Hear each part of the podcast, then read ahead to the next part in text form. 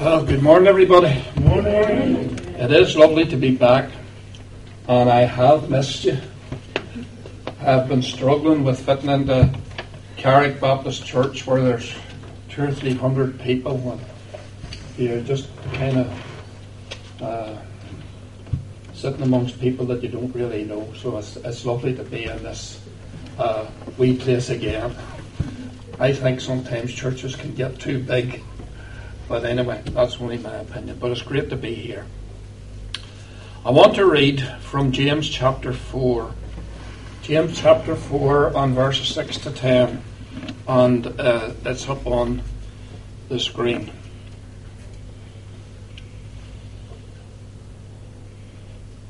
But he gives us more grace. That is why the scripture says, God opposes the proud but shows favour to the humble. Submit yourselves then to God. Resist the devil, and he will flee from you. Come near to God, and he will come near to you. Wash your hands, you sinners, and purify your hearts, you double minded. Grieve, mourn, and wail. Change your laughter to mourning, and your joy to gloom. Humble yourselves before the Lord, and He will lift you up. Somebody asked me, oh, two or three people asked me, had I been doing any fishing?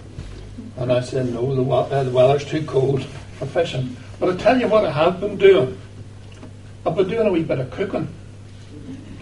And in the cold weather, I've been making different kinds of soup. Going to give you a recipe. A very, very simple recipe that you can make. If I can make it, you can make it. And it's just two of everything. Two sweet potatoes, two white potatoes, two red peppers, two red chilies, two small onions, two pints of vegetable stock, and two cloves of garlic if you're into that kind of thing.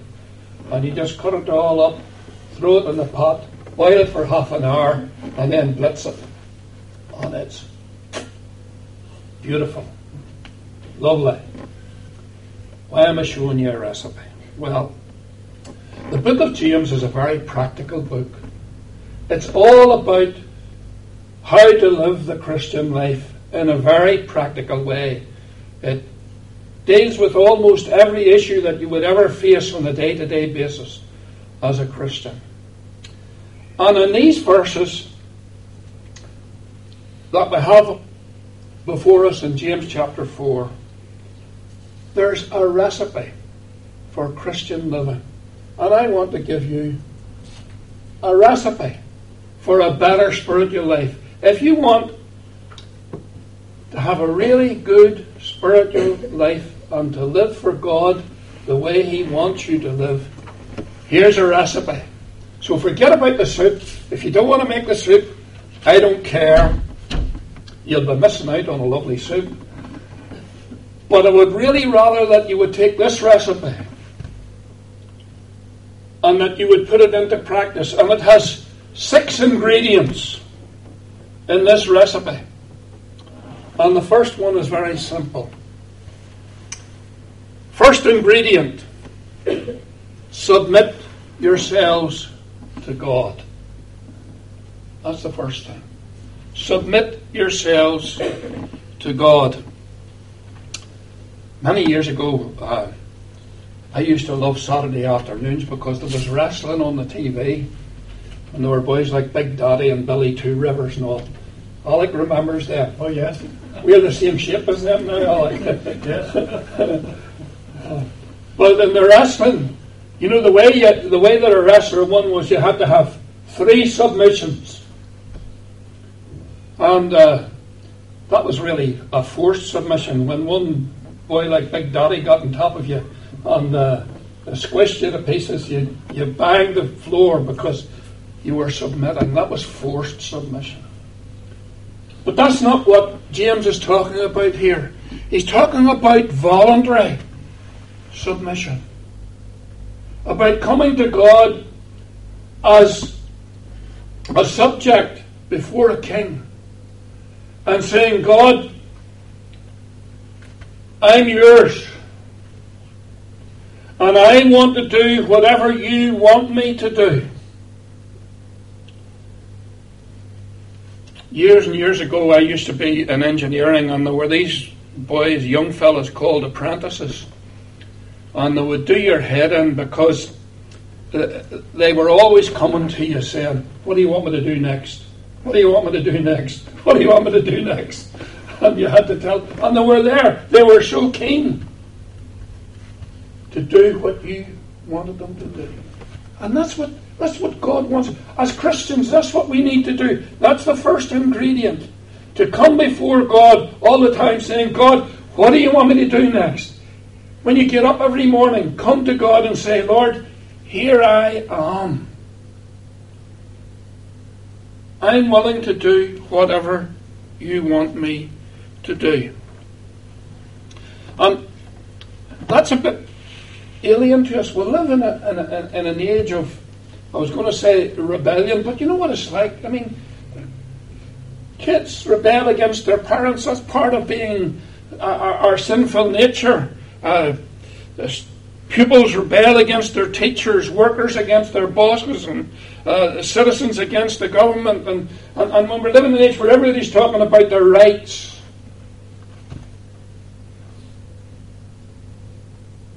And when we come before God, we don't need to talk, want to talk about our rights. We want to talk about, Lord, here I am. What's my responsibility? I'm here bowing before you, submitting yourself to us, to you. And we need to pray for grace to do that because there's something in us all that wants to do our own thing, isn't there? We, we always want to do our own thing. There's something in us all about that. But if we're to really live for God the way He wants us to, we need to do it God's way. Frank Sinatra used to sing a song years ago. I did it my way. If you're a Christian, you can't do it your way. You need to do it God's way. Good, darling. I knew you would finish that sentence for me. That's what I miss. you need to do it God's way. Submit yourself to God. So that's the first ingredient. Submit yourself to God, and that means submit yourself in the things that you believe and how you behave. Second ingredient resist the devil. Resist the devil. You know, you don't have, if you're a Christian, you don't have to pick a fight with the devil. He's coming after you. I heard somebody say one time, a thief never breaks into an empty house. And one of the signs that you're a Christian is if the devil's at your heels. Because he, he's coming after you. He knows you're not an empty house. Uh, and, and, and he wants to bring you down. And he will do that in so many different ways.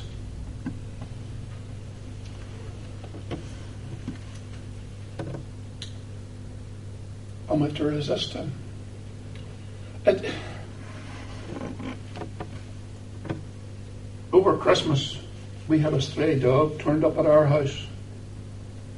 And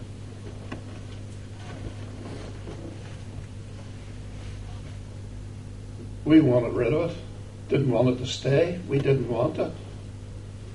And so tried to get it out of the backyard, tried to get it to go away. And I one time forcibly got it out through the back gate and up. Would it come back? it kept coming back. And the devil's a wee bit like that. He keeps coming back. And that's why when James was writing this, he says that the tense is keep on resisting him. You can't just, you know, if you resist him once and he goes away, let me tell you, he's coming back. He's coming back. He's like Arlene Foster's crocodile. he's coming back. But here's the second ingredient. If you want to live a good Christian life, you've got to keep on resisting. And that means effort. That means saying no. You, how do you resist the devil? When he comes and he tempts you to, to tell a lie. You say, no, I'm not going to tell that lie. When the devil comes and he, he tempts you to take something that doesn't belong to you, how do you resist them? Say, no. When he tempts you to, to say those things that you shouldn't say, to use foul language, to do whatever it is that, that, that, that he comes and tempts you to do, how do you resist him? You say no. And one of the wonderful things about being a Christian is that you have God's Holy Spirit within you. And, and, and you can call upon God and His Holy Spirit to help you, to give you the power, to give you the strength to say no to the devil and to resist him. So, fight back, resist. Don't let him get the victory. Whatever it is that the devil tempts you with, resist it. And there's a wee promise here. What does it say? He will flee from you. That doesn't mean he won't come back. He will come back. But if you resist him, he'll go away. Keep on resisting, he'll keep on going away. Don't give in. Paul writes in Ephesians, don't let the devil get a foothold. Don't let him get his toe in the door. Keep him out by resisting him. That's the second ingredient. What was the first one? Submit. That's it. I'm glad you were listening, Nevin. Submit yourself to God. Second ingredient resist the devil. Third one draw near to God. Draw near to God.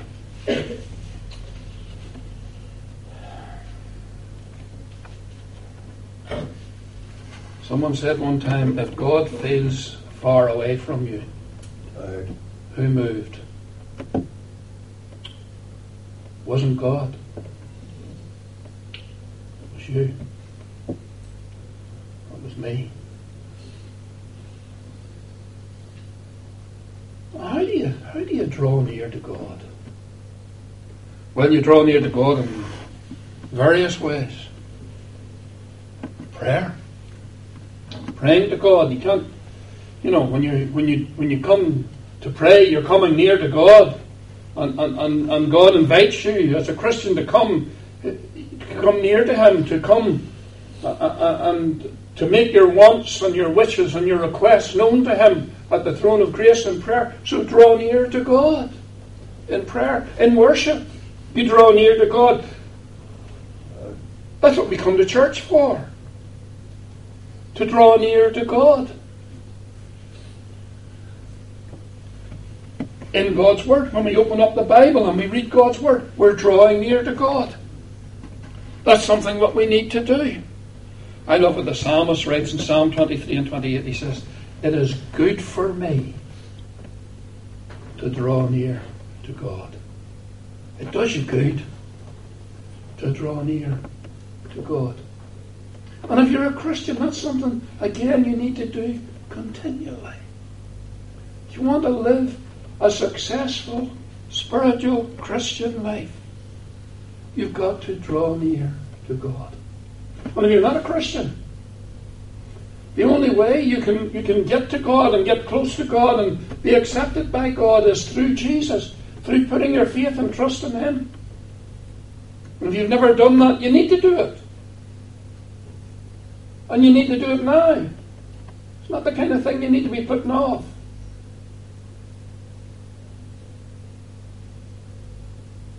Dorothea was talking about a lady who, who, who fell down the stairs. I'm sure she didn't think that her life was going to end. And that happens all the time. So you need to get saved while there's still time. You need to come to God. Number four, clean up your life. Cleanse your hands, you sinners, and purify your hearts, you double minded. What does that mean? Well, it means we need to stop making excuses for bad attitudes, for our unkindness, for, for, for the things that we do that are wrong. You know, you know the things that make you feel dirty?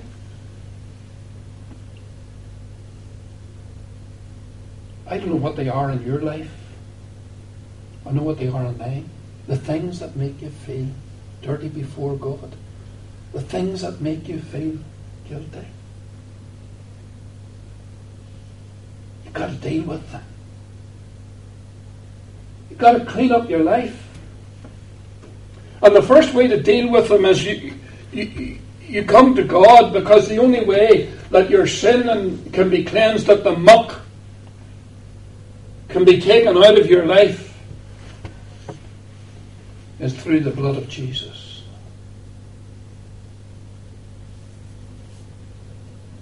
And the only way that we're going to get rid of that muck and that dirt is by coming again to Jesus and to his cross. What can wash away my sin? Nothing but the blood of Jesus. But there's more than that here. There's stuff going on in your life and mine, and, and, and we need to stop it. We Need to stop it. We Need to deal with it. And God can give us the power to do that. Because He's all powerful, He's almighty, He's the one who has all power. Clean up your life.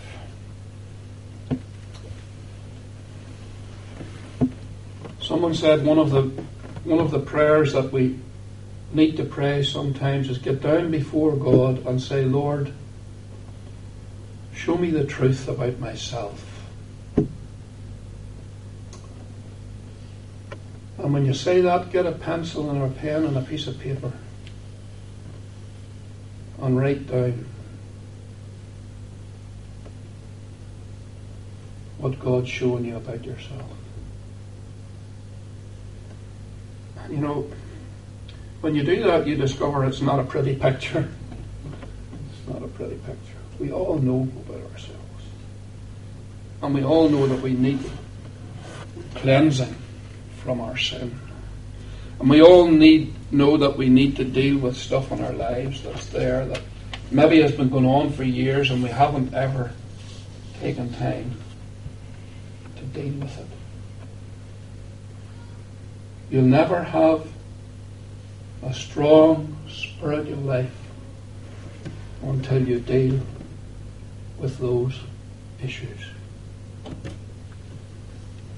Number five, take God seriously. Take your relationship with God seriously.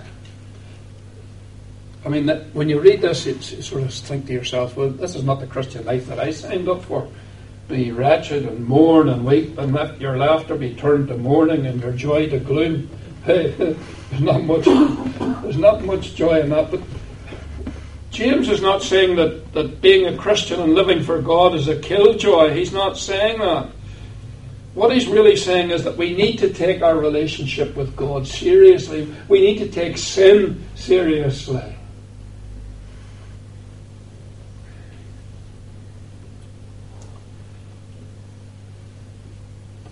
We, we live in an age, we live in a generation where sin is laughed at, made fun of, made light of, doesn't really matter. Well, it does matter. And one of the signs that you're a, a Christian is that whenever you do something wrong, you feel it in here. You feel it. That, that's a good sign. When you do something bad and you feel bad about it, that's a good sign. Because that's a sign that the Holy Spirit within you is feeling grieved. So take your relationship with, with God seriously. Uh, once we see sin as it really is, we'll not make light of it. We'll realize that sin hurts God. Sin was so serious that God sent His Son to die on the cross for our sin. That's how serious it was. So take your relationship with God seriously. Don't, don't compromise your relationship with God for a flirtation with the world and with the things that it offers. And one final ingredient humble yourself. Humble yourself before God.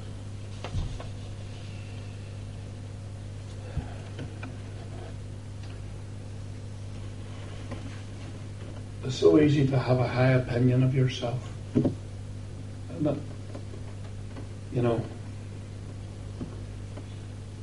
there were three girls in our house on uh,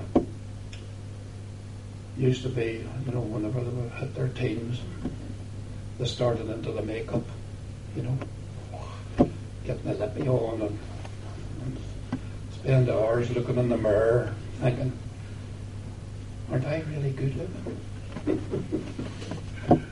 Well, that was okay. But when we look into God's mirror, we realize, you know, we need to humble ourselves before God. And anything that I am, if I do happen to be good looking like me, it's because God made me that way. but to realize to. None of us, none of us have anything to brag about, to puff or to blow about. Because we're all sinners. At the end of the day, we're all sinners. And so we need to humble ourselves before God. And, and you know, there's a promise here, and it says that He will lift you up. Humble yourself before God. He will lift you up. Get down low before Him.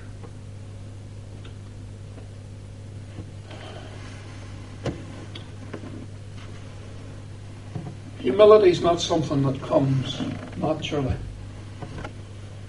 to us as human beings, but is something that should come naturally to us as Christians. It is the very fact that we are Christians indicates that we accept we're sinners and we accept that Christ is the only Saviour of sinners. So,